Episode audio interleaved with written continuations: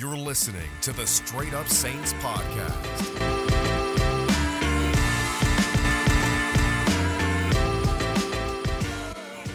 What's up, Who Dat Nation? Welcome back inside another Straight Up Saints podcast. It's your host, Chris Rosvoglou. And before you guys get started and listening to this episode, if you haven't already subscribed to the podcast and leaving a review, please do so right now on iTunes. It helps every bit of it. And also, if you're interested in joining the Patreon page for just $3 a month and earn cool perks like giveaways, exclusive Saints columns, videos, um, first access, and all that good stuff, you can do so. I'll leave the link to the description in this episode.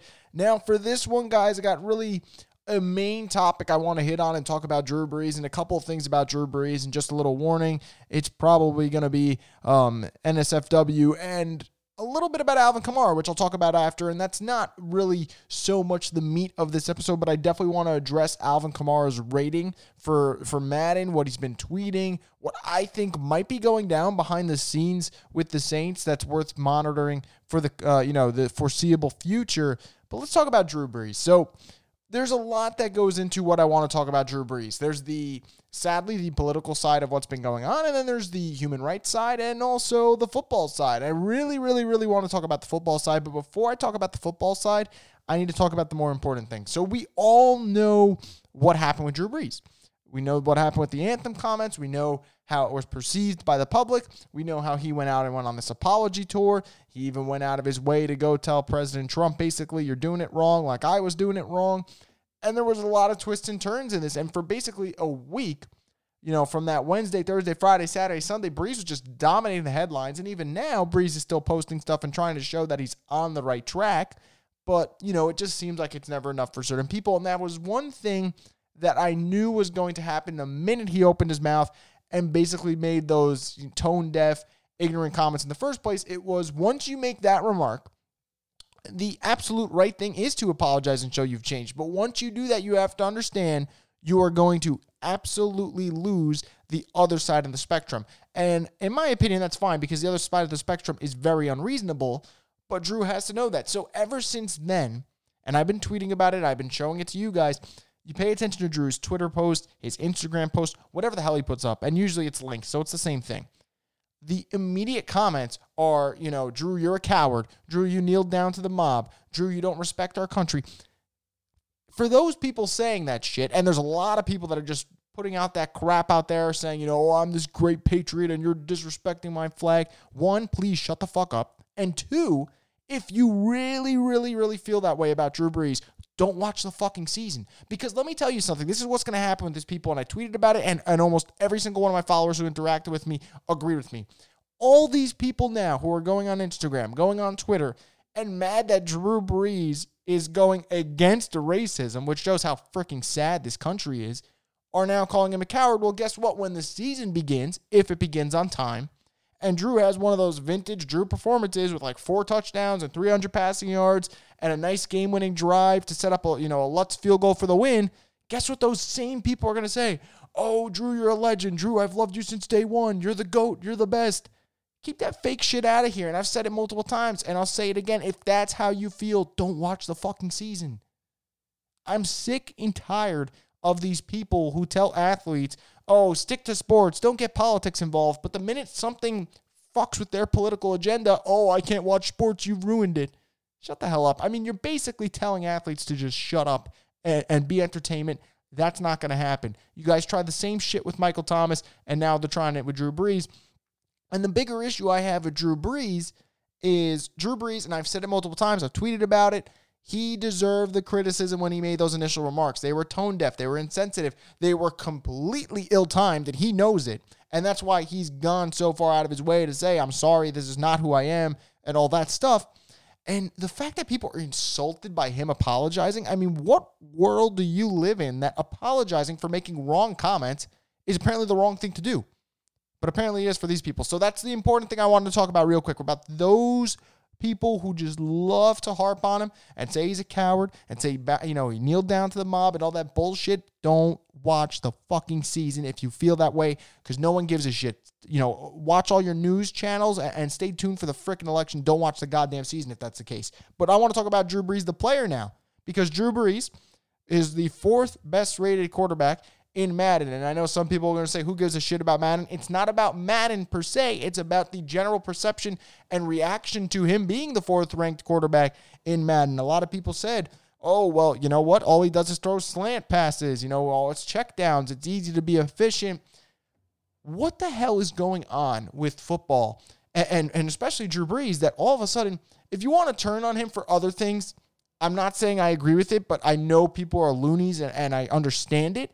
But this idea that he can't play quarterback anymore is pretty laughable. And the reason I say that is because people were mad he ranked over Brees, Aaron Rodgers, uh, Brees ranked over Aaron Rodgers, Brady, and Deshaun Watson. Well, interestingly enough, guys, those three played full seasons. Drew Brees missed five games, really six games, because he only played, I think, two drives of that Rams game before, you know, uh, hurting his thumb. So he basically misses six games and he throws for more touchdown passes than all three of those quarterbacks that I mentioned. Okay? So more than Brady, more than Rodgers, more than Watson. Throws for less interceptions. Drew Brees had a great season. And yet, of course, the season ended poorly and he played bad. And I was so critical of him. And I bet some of you guys were too. And if not, maybe more critical than I was. But all of a sudden, there's this stupid narrative floating around that he's not that good anymore. So here's the deal highest graded quarterback on third and fourth down in 2019. Drew Brees was ranked third in the NFL. Who is he behind? Kirk Cousins, which, man, whatever. And Russell Wilson, who I think is the second best quarterback in the league behind Patrick Mahomes. And I think you guys have to agree. And if he's not two, it's because you think he's the best, but I really obviously think Mahomes is the best, but that's not really the point here. Highest graded against zone coverage through the 2017, 2018, 2019 seasons. First is Patrick Mahomes at 92.8. Drew Brees second, 92.3. So the gap is very, very thin. And let's be real, Mahomes has been doing things that no one has ever seen before. And yet Drew Brees is only a tick behind. So it shows you how efficient he's been against zone coverage. Well, how about against man coverage since 2017? Drew Brees is first, 92.4 rating. Who's second? Kirk Cousins, who, by the way, is a very efficient quarterback, and these numbers are just proving it to you. He came in second, but the difference, he was an 89.8. So Drew Brees almost has a uh, has a two and a half point you know advantage over these quarterbacks against man coverage. And highest graded quarterback, and this one I think is the most important for the Drew Brees doubters here. Highest graded quarterback in one score games, and this is I believe since 2017 as well from Pro, Pro Football Focus. It's Mahomes and Brees tied at 93.4.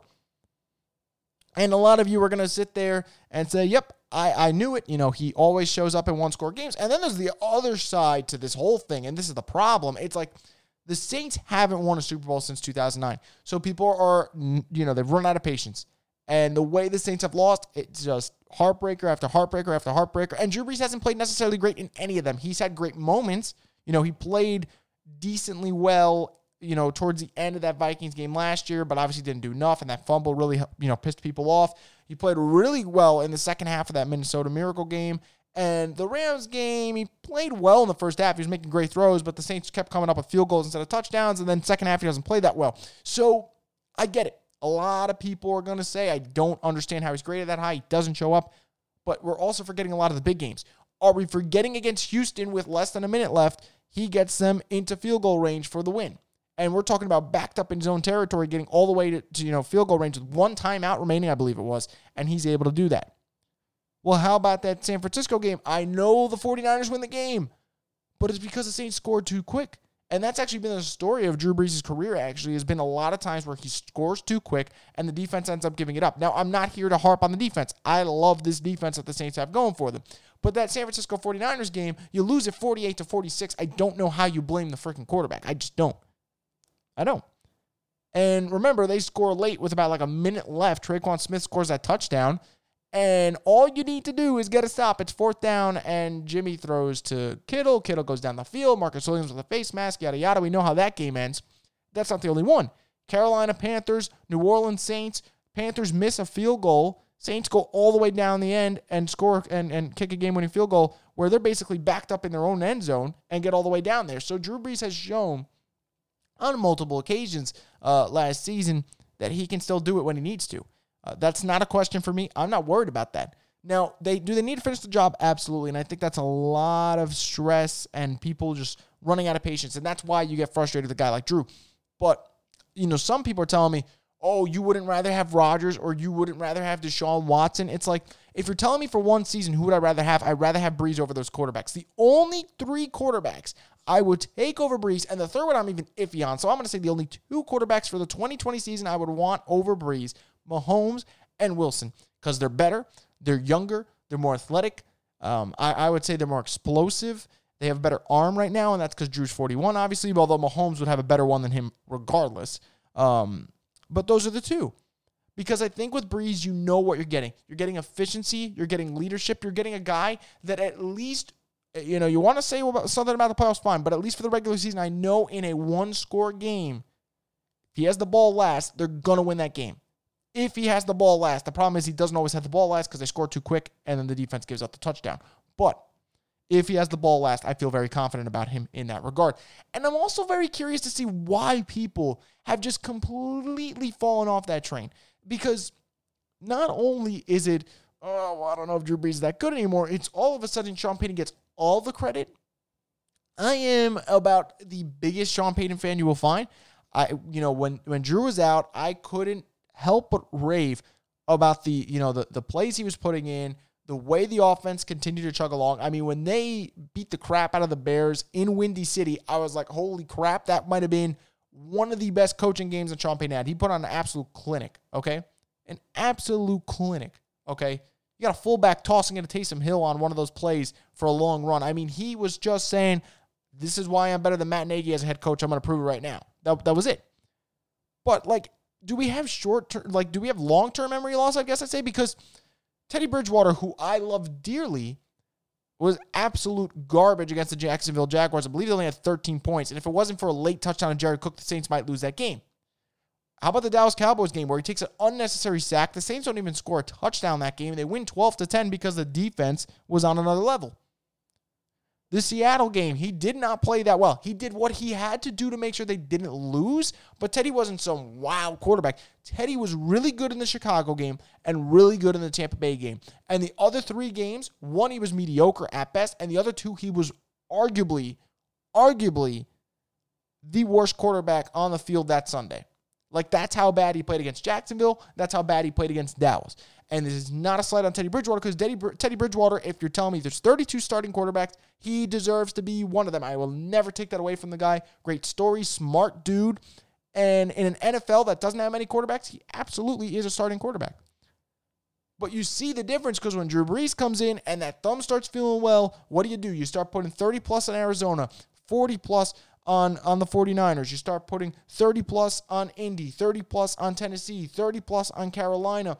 30 plus on Carolina. Again, the Saints just kept coming at you with this offense that if they didn't get stopped against Minnesota in the wild card game and look as flat as they did, people would have been talking about an insane run for a 40 plus year old quarterback who was doing this in the second half of the season when they usually get tired.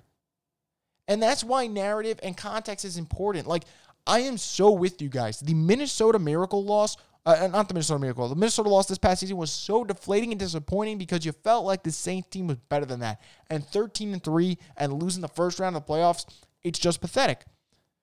But don't let that cloud your judgment completely, you know? Michael Thomas had 70 receiving yards in that game. Am I going to say Michael Thomas is not that good? Absolutely not. I've been telling you guys for the last year and a half, I think he's the best receiver in football.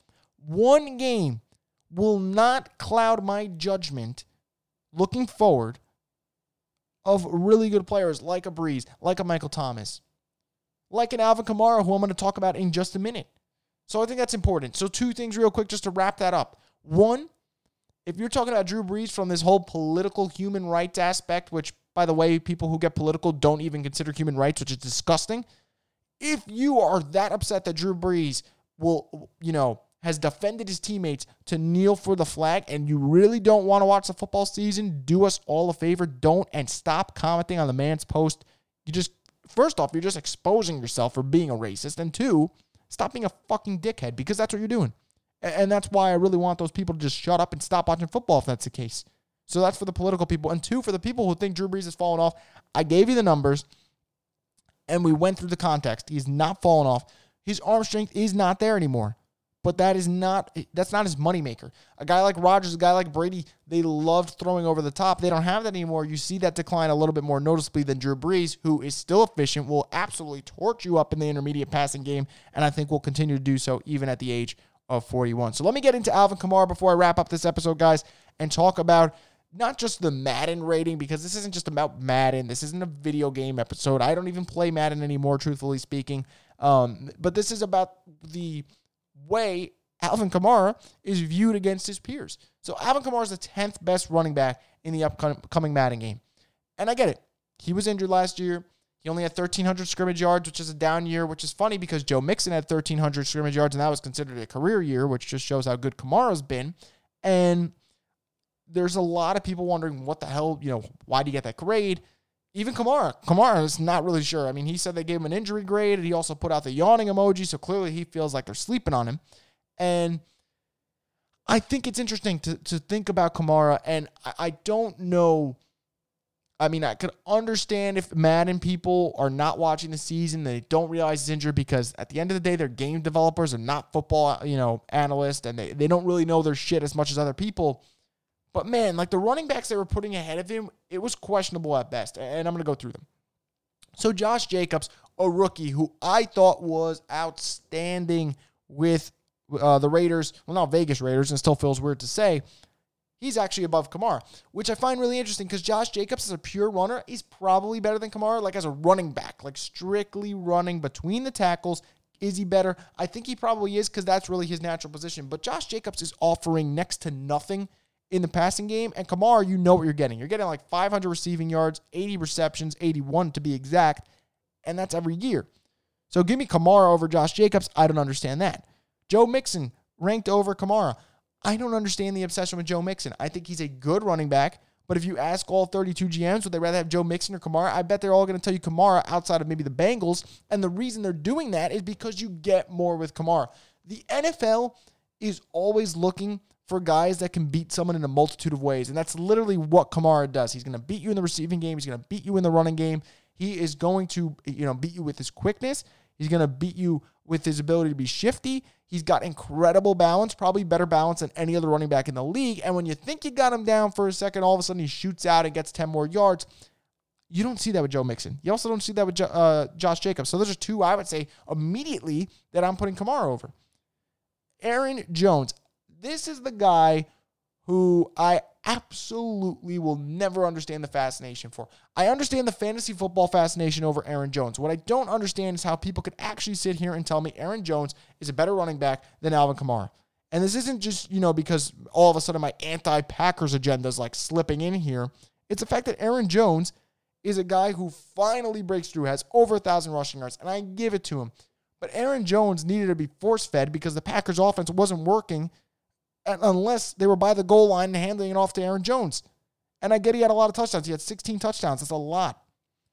But I am not in the slightest, if I'm a defensive coordinator, worried about Aaron Jones compared to what I'd be worried against if I'm facing Kamara. And also, while we're at it, I believe four of those touchdowns from Aaron Jones came against the freaking Cowboys. So, like, all right, congrats, you beat up on Dallas, but what are you doing in the big spots? What are you doing against the 49ers in the NFC Championship game? Nothing. You know, I, I'm, I'm skeptical on Aaron Jones. I'm skeptical about him. For one year, you have a breakout season. Alvin Kamara has a down season, in quotes, and he's still better than him, in my opinion. So I would put him over Mixon. I put him over Jacobs. I put him over Jones.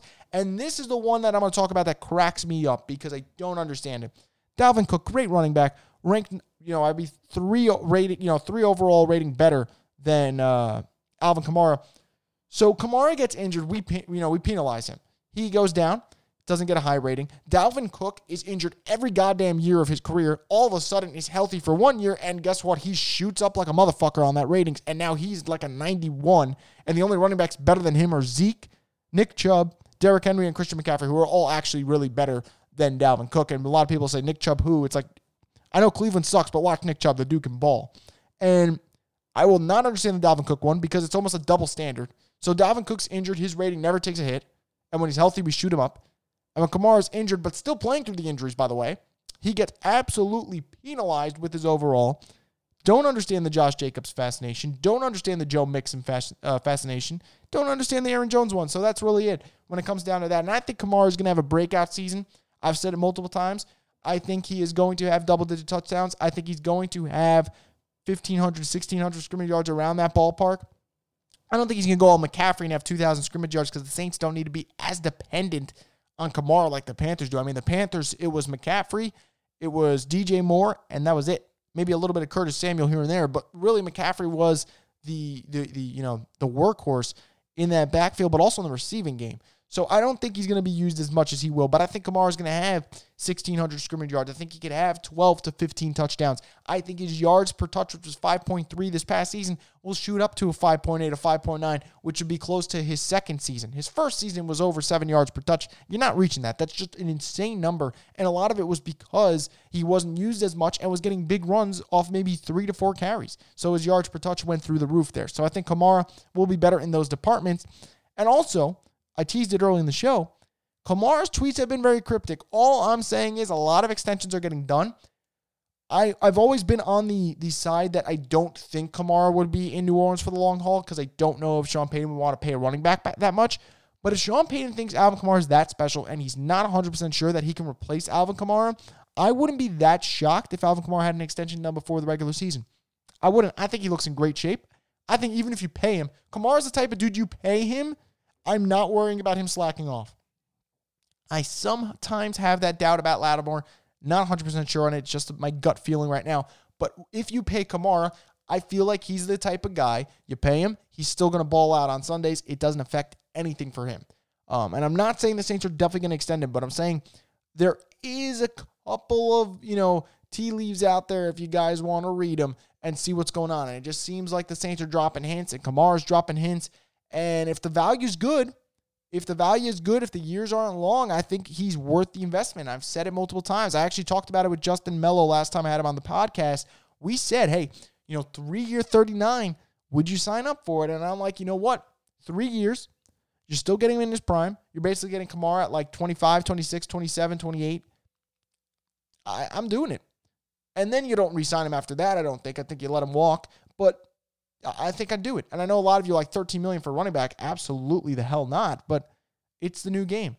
Three year 36, three year 39. I think the Saints would be smart to sign up for that. Um, so we'll see what happens there, obviously. But anyway, guys, that's going to do it for this episode of the Straight Up Saints podcast. I want to thank you guys so much for listening. And remember, um, the, your training camp is supposed to start the 28th. It's the 15th this time of this recording. I would look out for that. I wouldn't be shocked if training camp gets pushed back a couple of weeks. Since they still haven't agreed on any deals, which obviously is depressing, no doubt about that. But at least you guys have Zion to watch in about two weeks from now when they play the Utah Jazz. So at least New Orleans sports fans have something to worry about and something to focus on um, to keep them at least, I would say, distracted for the next couple of weeks. But guys, I'll keep you guys updated on what happens there. Um, Stay tuned for more content on Twitter. I've been posting a lot of stuff lately. I've recently put up something about the Saints roster and how there's, you know, so many young talented guys under the age of 26. Pretty impressive list with Kamara, Marcus Williams, Ryan Ramczyk, Marshon Lattimore, um, all the way down there. Davenport, Hendrickson, Anzalone. Go check that out on Twitter. Make sure to follow me there at Rose Vogel Report. I'll hit you guys back with a follow as well. But that's going to do it, guys. I want to thank you so much for listening to this episode of the Straight Up Saints podcast. Subscribe and rate the podcast if you haven't already. Um, I hope you guys have a fantastic rest of your week, a fantastic day, and a even better tomorrow.